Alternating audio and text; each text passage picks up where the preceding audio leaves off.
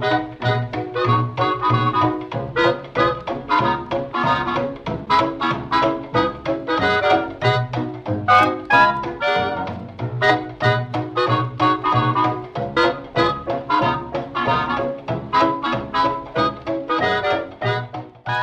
Hallo und herzlich willkommen zu Ressourcen FM, dem Podcast über Material- und Energierohstoffe. Mein Name ist Martin Hillenbrand und ja, heute am 1.5.2020 habe ich es endlich mal wieder geschafft, eine Podcast-Episode aufzunehmen. Es war jetzt seit Januar leider äh, im Pausenmodus, insbesondere weil ich jetzt äh, mehrfach krank geworden bin, kein Corona, ähm, und meine Masterarbeit geschrieben habe. Ja, außerdem muss ich jetzt offenlegen, ich arbeite mittlerweile ähm, Vollzeit für den Verein für Umweltmanagement und Nachhaltigkeit in Finanzinstituten. Dementsprechend könnte es sein, dass ich einen potenziellen Interessenskonflikt bei manchen Themen habe. Aber heute äh, ist das bei mir nicht der Fall. Ich habe heute nämlich einen äh, Gast hier ja, zu Gast, und zwar den Pascal. Der Pascal, den kenne ich schon ein bisschen länger, der ist mittlerweile, ja, Pascal, korrigier mich, ob ich das sagen kann, aber du bist eigentlich im Finanzmarkt aktiv, bist dort selbstständig und das ist auch deine Haupteinkommensquelle, wenn ich das richtig verstanden habe, oder? Ja, ist korrekt, ja. Also was genau machst du denn im Finanzmarkt? Also man muss vielleicht dazu sagen, heute wird es ein bisschen um den äh, WTI gehen, Erdölsorte, die hier in diesem Podcast in der vorherigen Episode auch schon mal angesprochen wurde. Und ähm, ja, ich habe mir den Pascal eingeladen, weil es hier in den letzten Tagen und Wochen ja ein paar interessante Verschiebungen gab, nennen wir es mal so, oder ein paar interessante Entwicklungen gab und ich mir dachte, okay, ich hole mir da lieber den Vollprofi, der da ein bisschen mehr dazu sagen kann. Hallo Pascal, erstmal danke für die Einladung. Genau. Erstmal danke für die Einladung, Martin. Ähm, also freut mich wirklich, mich mit dir auch mal ums Thema Rohstoffe auszutauschen. Wir haben das ja schon öfter geplant und haben uns auch immer mal wieder dazu ausgetauscht, äh, aber ist bisher nie dazu gekommen, dass wir mal eine Podcast-Episode zusammen aufnehmen. Deshalb freut es mich umso mehr, dass es heute klappt. Und wie du schon gesagt hast, 1. Mai, alles neu macht der Mai, sage ich immer. Da passt es ja dann ganz gut, dass wir das heute machen und dass es auch heute zeitlich passt. Äh, du hast ja das Wichtigste schon gesagt. Ich bin äh, selbstständiger Trader, das heißt, ich bin in dem Sektor aktiv, jetzt nicht nur im Rohstoffbereich, auch mit äh, Optionen, mit Aktienoptionen, mit Future-Optionen, auf Indizes natürlich auch, aber mhm. natürlich auch eben im Rohstoffbereich, da handle ich entweder Future-Optionen oder die Futures selbst auf die, auf die Rohstoffe. Deshalb kenne ich mich damit aus. Ich bin jetzt nicht der ausgewiesene Ölmarktexperte, das jetzt sicherlich nicht, aber ich habe schon sehr viel äh, Öl gehandelt, insbesondere die Sorte WTI und ähm, ja, deshalb kenne ich auch die Hintergründe relativ gut von den Preisentwicklungen und warum es halt die eine oder andere Richtung manchmal einschlägt. Da können wir gleich vielleicht auch einhaken. Also vielleicht sollten wir als erstes mal ein Disclaimer vorschieben. Alles, was wir hier sagen, ist natürlich keine Handelsempfehlung. Also wenn ihr darauf handelt oder irgendwas äh, am Markt macht, dann ist das euer eigenes Risiko. Ähm, auch wenn wir jetzt hier äh, Rohöl besprechen und vielleicht sagen, okay, hier hätte man Geld verdienen können oder verlieren können. Wenn ihr das macht, seid ihr rechtlich, äh, ja, macht ihr das auf eigene Verantwortung. Ja. Ähm, ich denke, Pascal, äh, alles, was Pascal auch sagt, ist eben auch auf eigene Verantwortung. Also äh, das als kleiner Disclaimer im Vorfeld. Ja, Pascal, was ist denn in den letzten Wochen und Tagen passiert? Wir hatten ja schon mal kurz darüber gesprochen. Und zwar gab es am ja. Montag, der 20.04. war das, glaube ich. Ähm, Korrekt, ja. Nee, 19.04. war es, gell? Da gab es eine interessante äh, Entwicklung im WTI. Und zwar äh, hatte der negative Preise auf einmal. Ja, das war der 20. war der Montag, 19. war noch der Sonntag. Aber äh, es gab ja schon die letzten Wochen sehr starken Preisverfall bei Rohöl, wer das beobachtet hat in der Presse. Man spricht ja eigentlich immer von dem Rohölpreis, mhm. aber die, den Rohölpreis gibt es so ja eigentlich nicht, denn eigentlich wird Rohöl über sogenannte Future-Kontrakte gehandelt. Äh, du hast es wahrscheinlich auch schon angesprochen in deinen Podcast-Folgen. Mhm. Äh, sprich, es geht darum, dass die diese Produkte auf Termin gehandelt werden. Also ich lege heute einen Preis fest für eine zukünftige Lieferung. Ja. Und ähm, hier spricht man, wenn man vom Ölpreis spricht, meistens vom sogenannten Frontkontrakt, also dem Kontrakt äh, der Handelsvereinbarung, die zunächst fällig ist, also mit dem nächstfälligen Liefertermin. Und hier war das entsprechend der Mai-Kontrakt, also der läuft im April entsprechend aus. Eben hier am 21. April läuft dieser Mai-Kontrakt aus, der dann im Mai zur Lieferung fällig ist, beziehungsweise zur Abnahme dann fällig ist, mhm. je nachdem, welche Seite man einnimmt. Wichtig zu wissen ist, das ist quasi der Frontkontrakt gewesen bis zum Freitag, den 17. April. Das heißt, auf diesen Preis hat quasi die ganze Welt geschaut, wenn man auf die Sorte WTI, die ja in den USA die Hauptsorte ist, entsprechend ähm, ja, die betrachtet hat, die gehandelt hat. Und ab dann war Juni der Frontkontrakt. Das heißt, dann hat sich die Aufmerksamkeit wegbewegt auf die nächste Fälligkeit, weil in den letzten zwei Tagen äh, des Handels eigentlich relativ wenig Liquidität da ist. Sprich, diejenigen, die keine physische Lieferung oder Abnahme wollen, die schließen ihre Handelsvereinbarung in diesem Mai-Future und rollen den auf die nächste Fälligkeit nennt man das. Sprich, wenn ich einfach in Öl investiert war, eine Position long hatte, also den Ölkontrakt gekauft hatte, dann verkaufe ich den wieder und kaufe eben die nächste Fälligkeit Juni.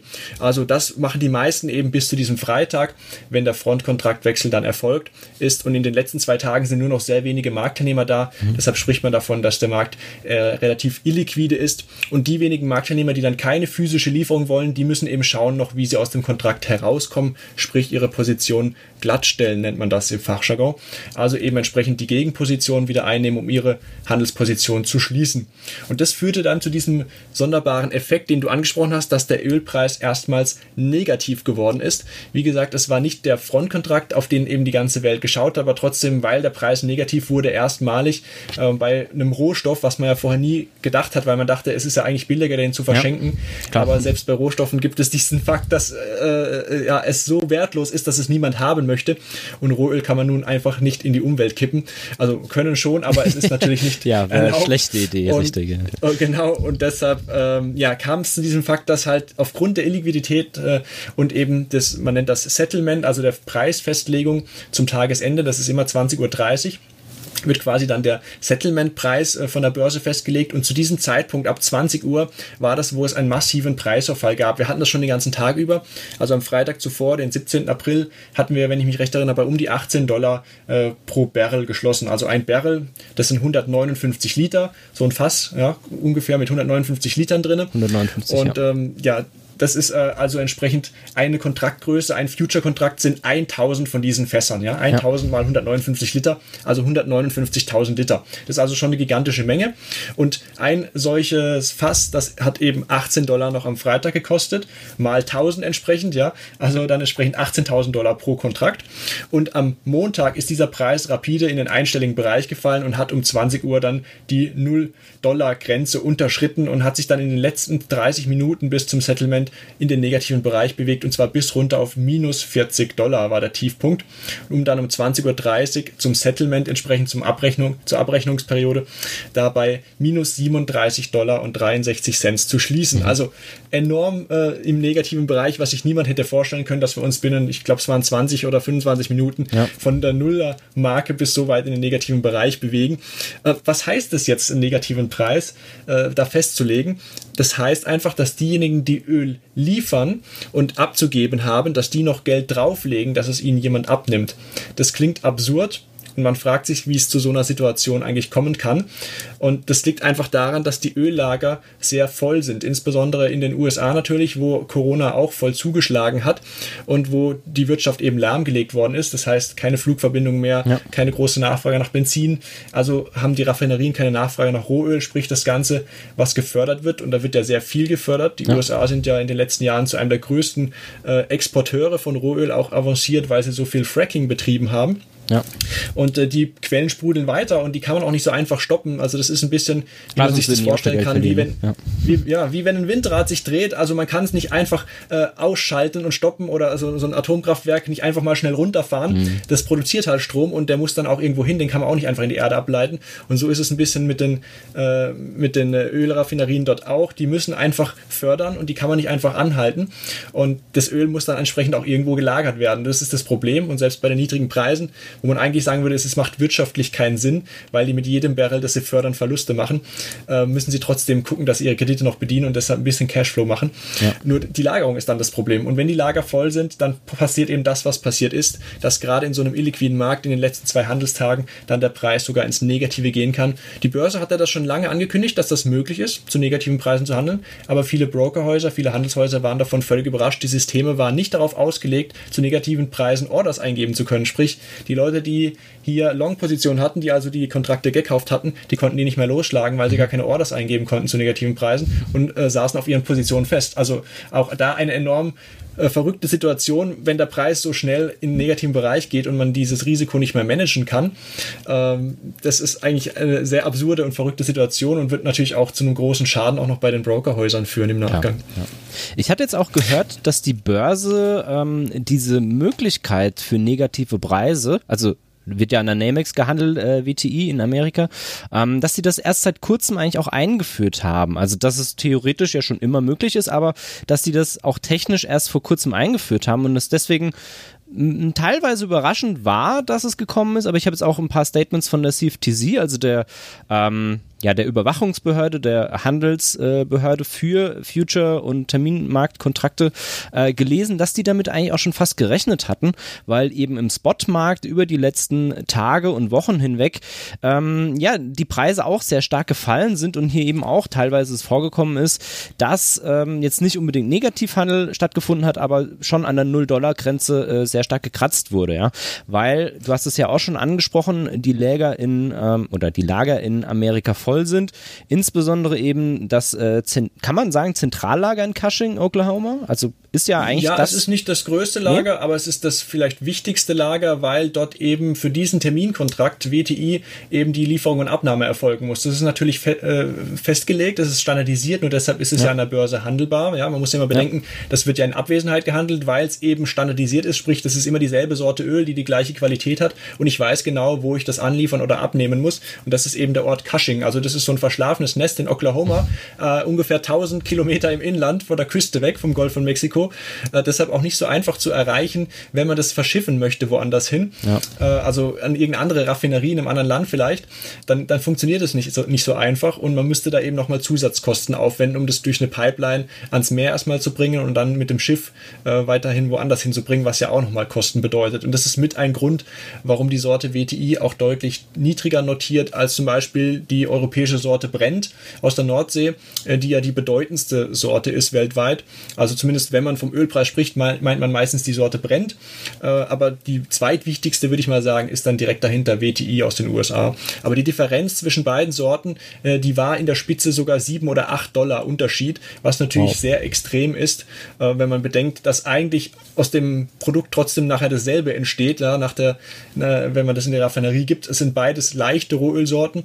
man nennt die amerikanische WTI-Sorte zwar Sweet Crude, weil sie ähm, ein bisschen schwefelhaltiger ist als die Sorte brennt aber äh, trotzdem ist das, ja, im Grunde genommen sind es beides äh, leichte Rohölsorten, die eben äh, gleich oder ähnlich verarbeitet werden. Und deshalb rechtfertigt das im Grunde genommen nicht so einen großen Preisunterschied, der aber wie gesagt daher kommt, dass zum einen die Lager extrem voll sind in den USA und entsprechend auch die Lieferung in Cushing erfolgt, was eben weit weg ist äh, vom, vom, der, vom Meer und deshalb ist natürlich dann der, die Transportkosten sind nochmal höher, wenn man das ja, weg ja. Äh, transportieren muss und verschiffen muss. Und man hat es ja auch in der Presse jetzt gesehen, wie viele Öltanker weltweit momentan auch vor den Häfen ankern. Äh, allein in Los Angeles sind äh, über 20 Öltanker äh, vor der Küste, die einfach nur darauf warten, Öl abladen zu können. Äh, und ja, das sind natürlich extreme Mengen an Rohöl auf den Tankern und das kostet natürlich, die dort zu lagern. Also sei es jetzt auf den Tankern oder an Land, das verursacht Kosten und gerade wenn die Lager so voll ist, dann verlangen die natürlich auch höhere Mieten Mieten und die können natürlich sehr, sehr teuer werden. Also so ein Öltanker, ähm, der durchaus mal eine Million Barrel Öl äh, an Bord haben kann, der kostet am Tag in der Regel zwischen 35 und 40.000 Dollar Miete und äh, das ging jetzt in der Spitze hoch bis eine Viertelmillion Dollar pro Tag ja, an Tankermiete. Das ist natürlich sehr extrem und das erklärt vielleicht auch ein bisschen, warum die Preise so niedrig geworden sind, beziehungsweise in den negativen Bereich gingen, weil was ist die Alternative, wenn ich äh, keinen Lagerplatz vorher angemietet habe oder keinen zur Verfügung habe, muss ich mir einen organisieren und so kurzfristig ist das eben relativ teuer. Also kann ich mir überlegen, dann bezahle ich lieber jemand anders dafür, der mir das dann abnimmt und der dann ein Lager hat oder sich das organisiert. Ja, ungefähr 80 Millionen Barrel sind äh, möglich in Amerika zu speichern. 35 Millionen davon eben, soweit ich das jetzt weiß, in äh, Cushing selbst. Äh, allerdings ist wohl auch das Problem, dass äh, Cushing auch mit, mit Pipelines und Co. relativ schlecht angebunden ist an die Häfen. Und deswegen, selbst wenn man ähm, in Cushing jetzt äh, sagt, okay, ich liefere das direkt weg, selbst wenn ich irgendwo ein Schiff habe, auf das ich es theoretisch äh, hinbringen äh, könnte, kriege ich es aktuell äh, wohl sehr schlecht eben äh, dort weg und die Lager in äh, oder die Lager in Cushing sind, soweit ich das weiß, äh, ziemlich voll. Ähm, was jetzt auch zusätzlich dazu kommt, ist, dass im Februar äh, mehr Importe aus Kanada angefangen haben, eben nach Cushing. Ähm, die Trans-Canada Corp hat hier eine neue Pipeline äh, gebaut, die aktuell 600.000 Barrels pro Tag zusätzlich auf den Markt wirft. Ähm, hätte man vielleicht vorher auch sich ein bisschen äh, durchrechnen können. Ich meine, es ist jetzt schon seit auch ein paar Monaten so, dass die ähm, immer mehr gelagert wird. Und äh, jetzt kommt ja auch noch dazu, dass wir aktuell die Wartungssaison haben bei den Raffinerien in Amerika und eben einige Raffinerien auch runtergefahren sind. Also wenig Transportkapazitäten, nie, also volle Lager, äh, immer noch mehr Öl, was hier auf den Markt geworfen wird. Zusätzlich, wie du schon gesagt hast, äh, die Fracking-Unternehmen wollen ja natürlich auch weiter produzieren. Die sind ja auch ganz oft eben eben mit sehr viel Fremdkapital finanziert. Und ähm, ja, insgesamt eben auch, dass wir hier das Öl nicht wegtransportieren können. Und das ist jetzt hier am Montag äh, eben darin gemündet, dass die Preise negativ geworden sind. Da muss man vielleicht auch nochmal dazu sagen, der Unterschied, es gibt ja einige Finanzinvestoren oder Spekulanten, die haben gar kein Interesse daran, dass sie das Öl ausgeliefert bekommen. Deswegen hast du ja auch gesagt, die versuchen eigentlich schon rechtzeitig aus dem Markt rauszukommen, eben ihre Position glattzustellen. Und die, die jetzt noch im Markt drin waren, die eben diese negativen Preise am Montag noch hatten, was waren das dann für Händler? Kann man da sagen, das sind alles Händler, die eigentlich auch mit dem ähm, Rohöl arbeiten oder waren da immer noch auch noch einige Spekulanten mit dabei? Es sind beides. Also normalerweise sind in diesen letzten zwei Tagen relativ wenige Kleinanleger dabei, ähm, weil die normalerweise von den Handelshäusern dann nicht mehr zum Handel zugelassen mhm. werden. Deren Positionen werden vorher liquidiert. Das hängt damit zusammen, dass natürlich der Rohölkontrakt, dieser Future-Kontrakt an der Börse eben physisch geliefert wird. Und mhm. die Brokerhäuser, die, die lassen das nicht zu, ja, weil sie ja wissen, dass ihre Kunden in der Regel Kleinspekulanten sind und die eben gar nicht in der Lage sind, Öl abzunehmen oder zu liefern. Deshalb werden die dann rechtzeitig aus den Positionen liquidiert, also zwang zwangsliquidiert. Und das geschieht in der Regel am Montagvormittag bereits. Das heißt, die waren zu dem Zeitpunkt nicht mehr drinnen. Aber es gibt noch einen kleinen Rohölkontrakt, den sogenannten QM. Mhm. Ähm, da hat man sozusagen die halbe Größe eines vollen Rohölkontrakts, also anstatt 1000 Barrel eben nur 500. Und der hängt aber quasi am großen Kontrakt dran. Also der Preis ist der gleiche ja. äh, und auch der Settlementpreis der gleiche. Und den konnte man tatsächlich noch handeln bis Montagabend. Der settelt allerdings am Montag dann final und wird dann auch Cash abgerechnet. Da kommt es also dann nicht zu einer physischen Lieferung von Rohöl. Und da konnten auch noch viele Kleinspekulanten drinnen sein, was auch äh, der Fall war. Äh, man hat es auch gesehen, in China wurden äh, Produkte verkauft an chinesische Anleger äh, mit, in, in, signifikanter Höhe, mehrere Millionen Dollar umgerechnet, ähm, wurden da investiert. Also mhm. das wurde da verkauft wie so eine Goldanlage, sage okay. ich mal. Ja, also was, was solide ist, weil Öl wird ja eigentlich immer gebraucht, geht, mhm, man auch von aus. Und da kam niemand auf die Idee, Idee, dass das in den negativen Bereich gehen könnte. Das Problem war, äh, dieses Produkt hatte noch in den MyFuture investiert und mhm. war noch nicht gerollt. Sprich, äh, die oh. waren halt dann voll erwischt, weil die auf den negativen Preis dann ähm, ja, die Produkte gepreist haben. Das heißt, die Anleger haben nicht nur Geld verloren, sondern waren am Ende mit den Konten sogar im Minus. Also das war dann wirklich sehr dramatisch für die, äh, weil, wie gesagt, die nicht rechtzeitig gerollt hatten. Aber ich meine, wer konnte es auch vorher wissen, wenn der Preis freitags noch bei 18 Dollar stand? Klar. Und erstaunlicherweise der Dienstag drauf, ja, also der finale Handelstag des physischen Rohölkontrakts, ja, der physisch geliefert wird, war dann 9 Dollar. Da, bei der Schlussabrechnung dienstags war der 9 Dollar. Da war der wieder im positiven Bereich. Also da sieht man mal, was für extreme Bewegungen da waren und wie extrem in Panik die Marktteilnehmer da geraten sind, die eben keine physische hm. Lieferung oder Abnahme haben wollten. In der Regel ist es so, dass zwischen drei und fünf Prozent der Kontrakte am Ende nur zur physischen Auslieferung kommen. Der Rest sind Absicherungsgeschäfte, sogenannte Hedging-Geschäfte. Ähm, beispielsweise kann man sich das so vorstellen, wie die Lufthansa, die ja Kerosin braucht für ihre Maschinen. Die haben meistens langfristige Abnahmeverträge für das Kerosin. Ja. Und jetzt können sie eben hergehen und sich an der Börse hedgen, also absichern gegen steigende oder fallende Preise. Also gegen steigende brauchen sich in der Regel nicht absichern. Sie haben ja einen langfristigen Abnahmevertrag für Kerosin. Aber mhm. wenn jetzt der Preis fallen sollte, dann müssen sie sich dagegen versichern. Warum? Weil sie ja sonst zu viel bezahlen in ihrem langfristigen Abnahmevertrag und nicht mehr konkurrenzfähig wären gegen andere Fluggesellschaften, die vielleicht keine langfristigen Abnahmeverträge haben. Also können sie sich hier eben absichern gegen fallende Preise. Ähm, hat die Lufthansa hier aber in dem Fall nicht gemacht gehabt, sondern sie hat eben langfristig ihre Lieferverträge oh. eingekauft über die Börse und mhm. zwar zu 50 bis 60 Dollar das Barrel. Also da, wo wir eben vor Corona waren. Also relativ teuer. Und man kann sich vorstellen, jetzt stehen wir bei unter 20 Dollar das Barrel, was das eben an Kosten verursacht. Zusätzlich dazu, dass die Lufthansa eben derzeit kaum äh, Flieger in der Luft hat, beziehungsweise kaum Passagiere befördert. Und das schlägt natürlich zusätzlich zu Buche.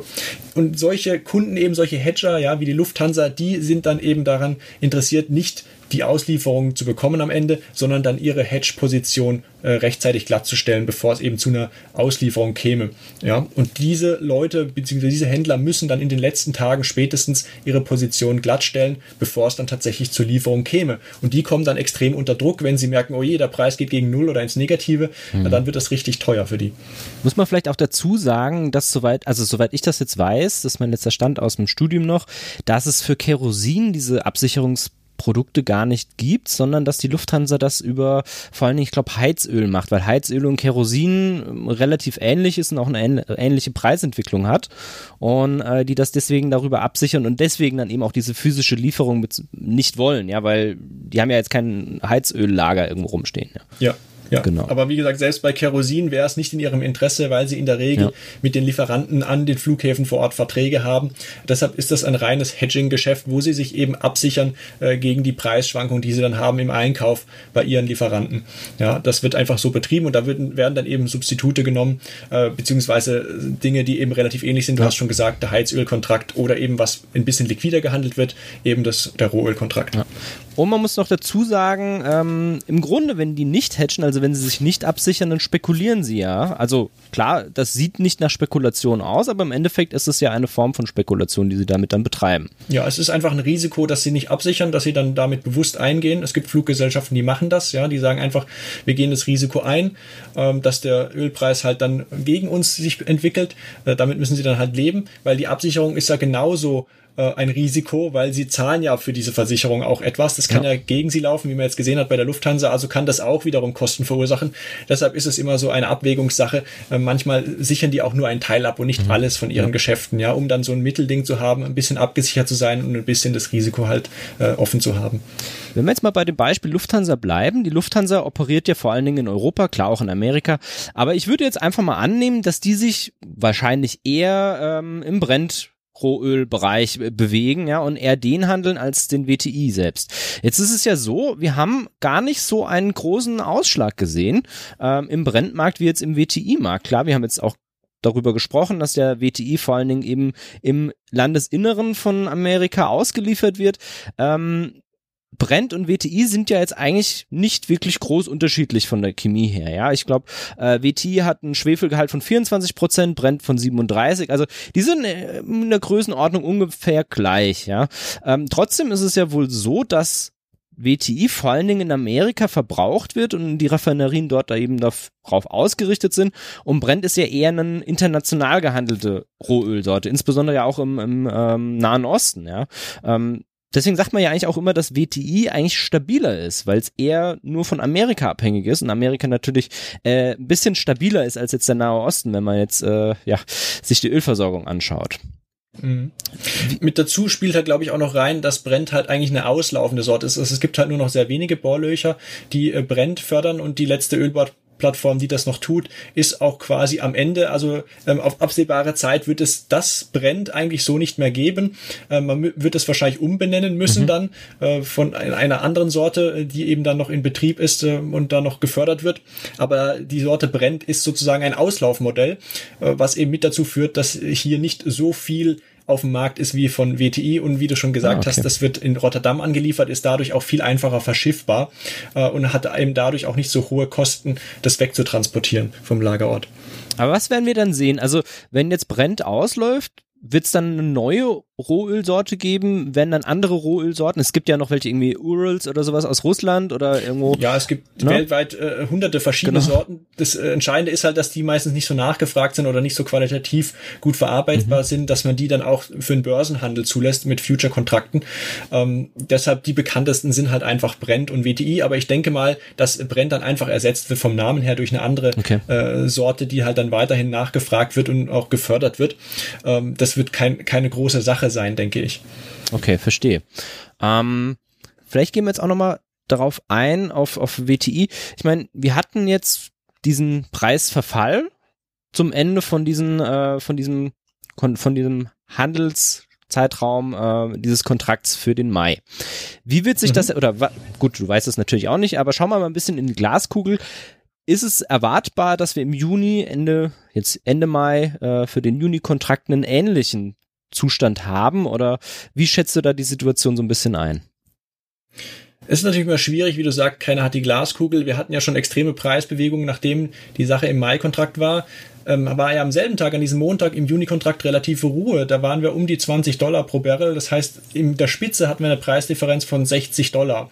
Man spricht hier von dem sogenannten Super-Contango. Mhm. Sprich, die, die an diesem Montag rollen mussten, also ihre Positionen schließen und dann den nächstfälligen Kontrakt gekauft haben, haben sozusagen 60 Dollar pro Barrel mehr bezahlen müssen in der Spitze, was natürlich extrem ist und extrem teuer ist, äh, weil man dadurch natürlich beständig äh, nicht direkt Geld verliert, aber zumindest ja. weniger Rohöl kaufen kann dann in der nächsten Fälligkeit Geschwindigkeit und sozusagen weniger Kontrakte besitzt und eben damit seine Partizipationsrate am Rohölpreis sozusagen senkt. Ähm, das ist natürlich schon mal ein Nachteil. Und das hat auch mit dazu geführt, dass einer der größten Öl-ETFs, der, der Juso, der teilweise ein Viertel der ganzen Juni-Kontrakte besessen hat, extreme Rollverluste natürlich auch hatte. Der mhm. hat glücklicherweise rechtzeitig gerollt, schon vor diesem Freitag.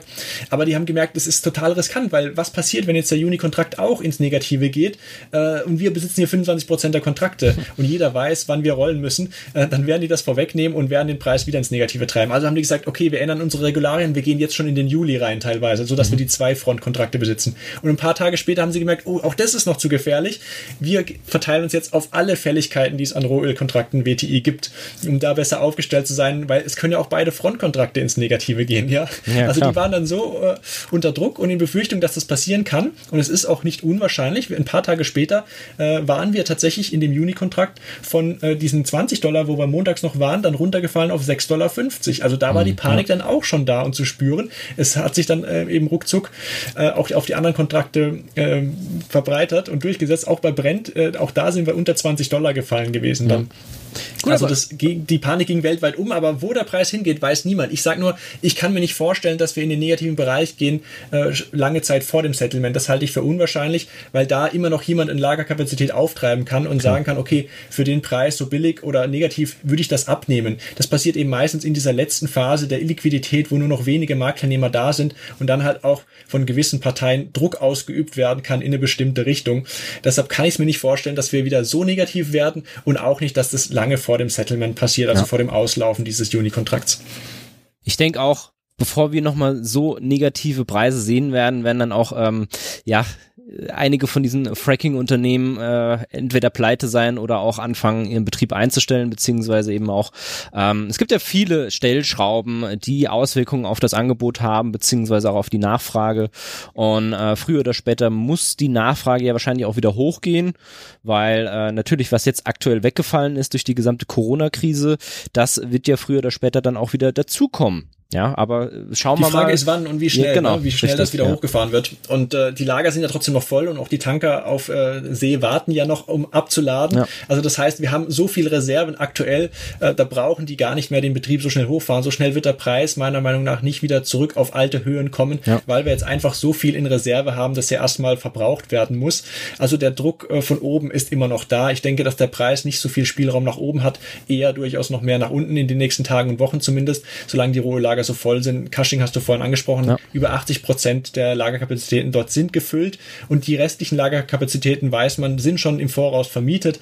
Äh, das heißt, es wird auch da schwierig, demnächst noch weitere Barrels einzulagern. Also dieser Druck, der nimmt nicht ab, solange nicht neue Lagerkapazitäten da sind. Das hat auch die US-Regierung erkannt und hat gesagt, von unseren strategischen Lagern, ja. da öffnen wir die jetzt. Die sind zwar auch schon zu 90 Prozent gefüllt, aber zumindest diese restlichen 10 Prozent, die machen wir frei für äh, Rohölhändler oder solche, die halt die Rohöl lagern müssen und vermieten die auch. Das hat auch dazu geführt, dass der Rohölpreis sich äh, gestern und heute wieder ein bisschen entspannt hat. Wir haben mhm. die 20 Dollar Marke wieder zurückerobern können. Aber ich glaube nicht, dass das halt nachhaltig äh, ja was bringen wird. Also auch Trump hat schon zweimal angekündigt, sie werden äh, ihre strategischen Reserven auffüllen, aber das sind halt so kurzfristige Effekte und so ein Tropfen auf den heißen Stein bei den gigantischen Mengen an Rohöl, die da gefördert werden, dass es wirklich äh, eine signifikante Reduzierung des Outputs braucht. Also da müssen viel mehr Fracking-Unternehmen halt den Betrieb Betrieb aufgeben. Man merkt auch schon durch diese niedrigen Preise, ist das jetzt verstärkt worden, aber weltweit wird immer noch viel zu viel gefördert und auch die OPEC-Unternehmen, äh, die OPEC-Staaten fördern einfach noch zu viel. Die haben ja beschlossen, um äh, fast 10 Millionen Barrel ihre, äh, ihre Förderung zu drosseln. Jetzt ab Mai gilt das jetzt und äh, das ist trotzdem noch viel zu wenig, wenn man bedenkt, dass allein durch diese Corona-Krise äh, 30 Millionen Barrel weniger verbraucht werden. Ja, vor Corona hatten wir weltweit einen täglichen Verbrauch von ungefähr 100 Millionen Barrel ja. und das ist jetzt um fast 30 Millionen gesunken. Das heißt, 10 Millionen Senkung ist halt ein Tropfen auf den heißen Stein. Noch dazu macht die OPEC äh, beziehungsweise die OPEC Plus, also die erweiterte OPEC sozusagen, äh, wo auch dann Russland und so weiter dabei sind, die machen gerade mal 45 Prozent aus der weltweiten Rohölförderung. Das heißt, mehr als die Hälfte liegt außerhalb des Einflusses der OPEC und die können gar nicht mehr so viel Einfluss auf den Preis haben, auch wenn sie noch das größte Ölpreiskartell der Welt sind, äh, liegt halt die Preismacht eigentlich wo ganz woanders und das zum Teil eben in Staaten wie den USA, die halt eigentlich äh, freiheitlich organisiert sind. Das heißt, auch Trump könnte nicht einfach den Förderern vorschreiben, so ihr müsst jetzt aufhören zu fördern. Wie gesagt, es würde auch nicht funktionieren und da hätte auch kein Interesse dran, denn traditionell wäre die Republikanische Partei am meisten aus der Ölindustrie finanziert. Und äh, wenn er seine Wiederwahl sichern will, dann muss er sich darum kümmern, dass nicht zu viele Fracker pleite gehen, nicht zu viele äh, Jobs dort in diesem Sektor verloren gehen. Und deshalb versucht er momentan auch alles daran zu setzen. Es gab ja diese Spekulation, dass im Raum steht, eine Importsteuer zu erheben für saudi-arabisches Öl, damit eben äh, WTI, die amerikanische Sorte, dann wieder konkurrenzfähiger ist und mehr nachgefragt wird. Ob er das wagt, das zu machen, ich, ich weiß es nicht. Es ist halt ziemlich ziemlich erstaunlich, weil er früher hat er immer gesagt, ja, man muss mehr, mehr Rohöl fördern, damit der Preis runtergeht, ja. ne, damit es für die Amerikaner wieder günstiger ist, sich zu mhm. bewegen mit dem Auto. Und jetzt versucht man genau das Gegenteil zu erreichen, weil die Lage so äh, prekär ist. Es ist einfach eine sehr absurde Situation. Auch ich lerne da täglich dazu, aber es ist super spannend, äh, in dieser Zeit dabei zu sein und so nah am Markt zu sein. Auf jeden Fall. Insbesondere bei Amerika muss man ja auch sehen, 8% der Jobs und 8% des äh, gesamten Wirtschaftsvolumens hängt dort direkt oder indirekt direkt an der Erdölindustrie und das ist halt einfach auch, also zusätzlich zu Corona ist es natürlich ein, ein sehr großer Anteil, ja. Und äh, wenn diese Branche eben runterfährt und was sie ja auch schon tut, ja, dann ähm, hat das natürlich nicht nur Auswirkungen auf Trumps Wähler, sondern insgesamt auch auf die gesamte Bevölkerung in Amerika und verschlimmert die Lage dort natürlich nochmal zusätzlich, ja. Und äh, wie du schon gesagt hast, ist es ein, eine sehr verrückte Lage. Äh, wenn wir uns hier die Spritpreise in Deutschland angucken, die haben sich ja ein wenig entspannt, aber man sieht ja jetzt auch nicht, dass langfristig die Preise hier ähm, massiv nach unten gehen werden. Ja? Ähm, klar, sie sind günstiger geworden, aber. Ähm, naja, man muss dazu sagen, das liegt ja daran, also wir haben ja gesehen, ja. beim Diesel an manchen Tankstellen waren wir schon unter 1 Euro, mhm. aber man muss bedenken, dass über 60 Cent des äh, Preises allein Steuern sind, Steuern und Abgaben. Äh, das heißt, es kann gar nicht auf Null oder negativ ja. gehen. Also fürs Tanken wird man definitiv nie bezahlt werden. Und solange wir uns nicht in Venezuela befinden, wo das Tanken äh, weniger als ein Cent Cent pro Liter kostet, weil es so subventioniert ist, äh, wird das halt einfach nicht der Fall sein, dass wir so viel niedrigere Preise noch sehen können, weil halt trotzdem der Transport des Öls und äh, die Verarbeitung und so weiter auch immer noch Geld kosten und das muss halt wieder reingeholt werden.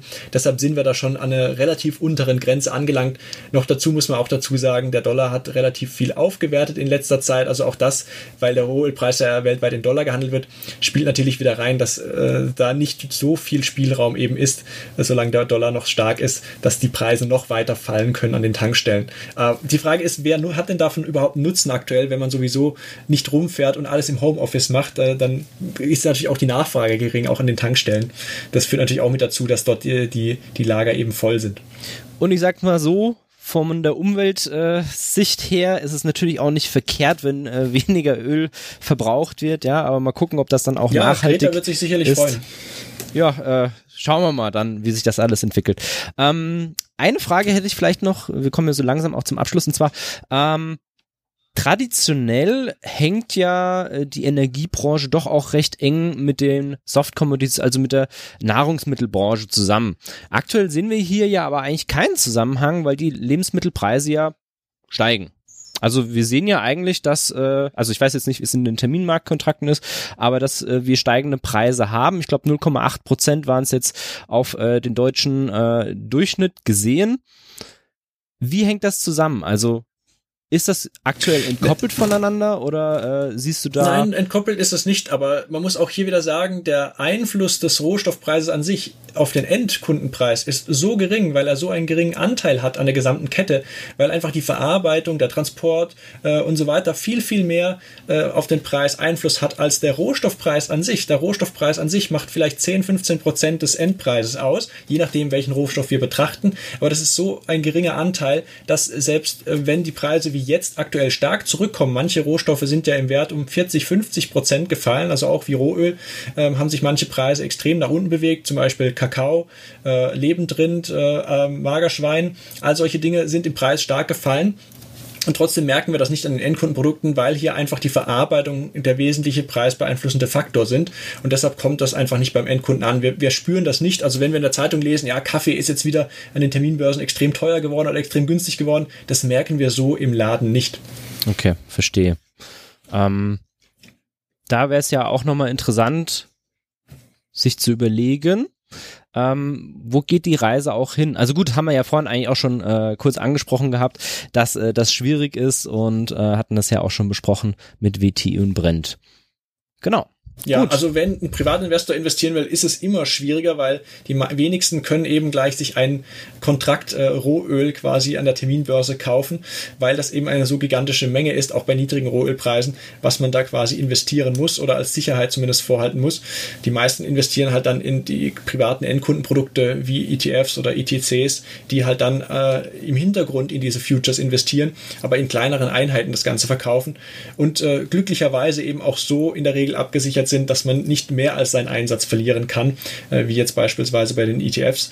Aber trotzdem haben sie eben enorme Kosten. Wir haben es ja vorhin angesprochen ja, durch ja. diese Rolleffekte, gerade jetzt beim Rohöl. Und das sind halt Dinge, die viele Privatkunden leider nicht bedenken, wenn sie jetzt sagen, oh, der Rohölpreis ist so billig, dann wird der wieder hochkommen. Ja, sicherlich wird er das. Ja. Aber das wissen ja auch die Terminmarktteilnehmer und die handeln natürlich die Fälligkeiten, die jetzt später sind, im September oder Dezember oder nächstes Jahr, äh, auch schon zu höheren Preisen, auch teilweise wieder über 30 Dollar, weil man natürlich weiß, dass da wieder mehr Rohöl nachgefragt werden werden wird. Sprich, wenn ich ein solches Terminmarktprodukt handle, kann ich daraus keinen Gewinn ziehen, wenn der Preis dann zu dieser Fälligkeit tatsächlich ja. an dem Level ist. Ja. Und genauso ist das halt in den Endkundenprodukten auch. Dadurch, dass die immer wieder rollen, entstehen diese Rollkosten beziehungsweise diese Partizipationsverluste, äh, weil die Partizipationsrate geringer wird. Und das ist das, was viele Privatanleger halt leider nicht wissen oder halt nicht durchsteigen können im Voraus und sich dann wundern, ja, der Rohölpreis steigt komisch und mein Produkt profitiert gar nicht davon. Also das ja. hört man sehr häufig, weil viele das einfach nicht im Voraus bedenken. Also sollte man weiterhin vorsichtig sein, wenn man in diesem Markt handeln möchte und natürlich das auch immer nur gut informiert tun. Absolut, das gilt für alle Anlagen, die man tätigt, würde ich sagen. Genau. Ähm, wem das heute äh, gefallen hat und wer noch mehr von Pascal hören möchte, Pascal, du hast ja auch einen YouTube-Kanal. Genau, also wir haben einen YouTube-Kanal, finance.coach heißt der, da unterhalten wir uns einmal die Woche so ein Marktgespräch mit meinem Kollegen, äh, wie der Gesamtmarkt aktuell aussieht, beziehungsweise eben auch, wenn sich so interessante Aspekte ergeben, wie jetzt mit Rohöl, machen wir da auch mal einen Sonderlivestream dazu, gibt es auch auf unserem Kanal, äh, da haben wir noch das Thema Rohöl und negative Preise nochmal ein bisschen ausführlicher mhm. behandelt, kann man sich auch nochmal das Video, die Aufzeichnung davon anschauen.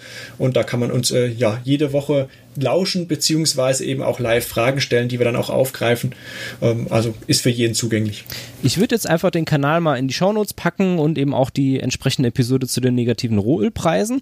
Ich fand das auch sehr interessant. Ich muss gestehen, ich hatte es ja vorhin auch schon mal im Vorgespräch angesprochen, zum Ende bin ich etwas ausgestiegen, äh, als es dann um die ja, äh, Finanzmarkt Thematiken ging denn dann doch etwas äh, außerhalb von meinem täglichen Geschäft liegen. Das ist sehr fachspezifisch natürlich, genau. aber ich meine, ähm, ich, ich bekomme Feedback und da sagen die Leute, am Anfang wusste ich gar nichts und was ich mich halt interessiert hat, habe ich dann nachher halt gegoogelt ja. und weil ich mich nicht getraut habe, da die Anfängerfragen zu stellen. Aber es ist kein Problem, auch mal eine Anfängerfrage zu stellen. Äh, wir greifen es immer wieder auf, ja, also wir, wir holen auch immer mal tiefer wieder aus, um auch wieder die Anfänger abzuholen. Aber es ist sozusagen für jeden was dabei, also ob Anfänger, ob Fortgeschrittener oder Profi, wir haben für jeden immer ein paar neue Infos dabei, man nimmt immer irgendwas mit.